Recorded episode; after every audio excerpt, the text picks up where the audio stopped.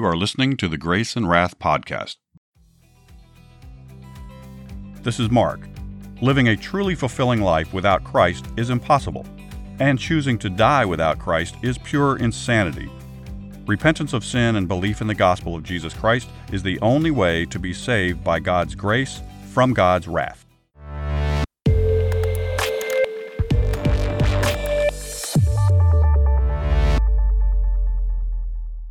Welcome back to the Grace and Wrath podcast. If you're new to the show, welcome.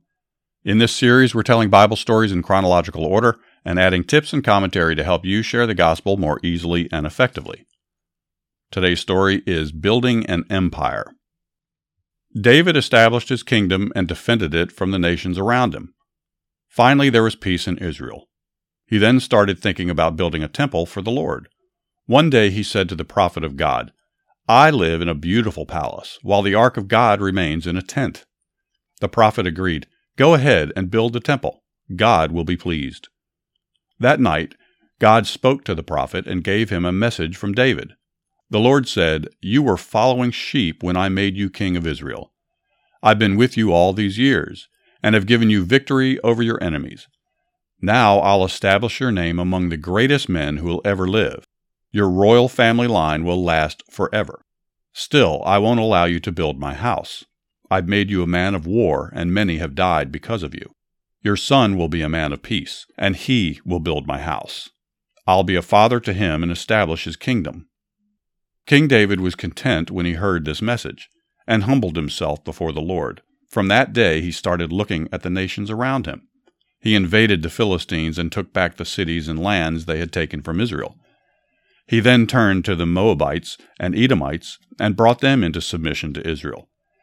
He turned his armies north and defeated nation after nation. Jerusalem became prosperous as gold, silver, bronze, and horses were brought to the city.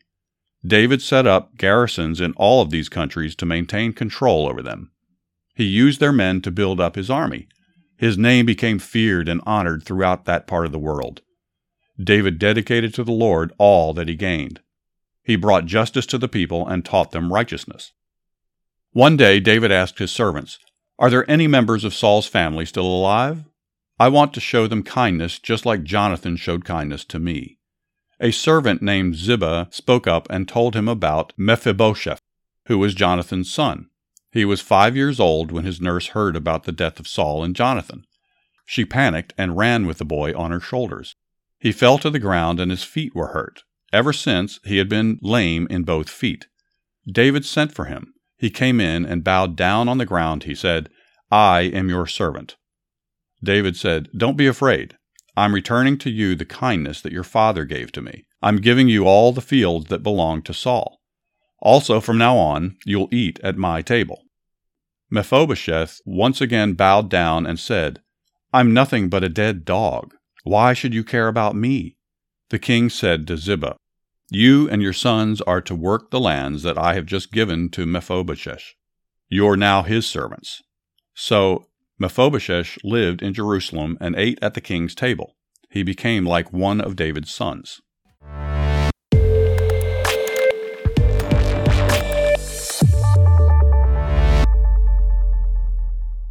Let's read in 1 Chronicles 17, verse 11 in God's covenant to David, God is speaking to David, and he says, And it shall be, when your days are fulfilled, when you must go to be with your fathers, that I will set up your seed after you.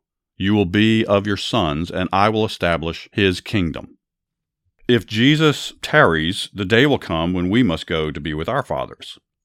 So make the best use of every precious moment of time that you have on this earth in this life as a Christian, you're more important than the most skilled of surgeons. I mean, surgeons merely prolong death. Not that surgeons aren't important, but as a Christian, God has chosen you to proclaim the message of everlasting life to a dying humanity. Share the gospel whenever and wherever you can. Carry gospel tracts. Memorize scripture study tools like Romans Road and the four spiritual laws. Uh, those are things that we can talk about in future episodes. But learn tools to be able to share the gospel whenever and wherever you can. When you can't stop to talk to a person, slip a gospel tract in their hands or leave it with your bill, with your receipt at a restaurant. There's all sorts of ways that you can engage complete strangers with the concept of the gospel. William Booth is quoted as saying, Some men's passion is for gold, some men's passion is for art, some men's passion is for fame. My passion is for souls. I pray for all of you listening that that is your passion. And if not now, it becomes your passion. If you haven't already, I encourage you to heed the Lord's call, turn from your sins, believe the gospel, and receive the gift of salvation that Jesus is offering you right now. If you like what you're hearing, please like and subscribe to the program. And please consider giving us a good review. It really does help. You can also find us on Instagram and Twitter at Grace and Wrath and on the web at graceandwrath.com. Thanks for listening. This is Mark signing off for now, so ride hard, pray often, and talk about Jesus wherever you go.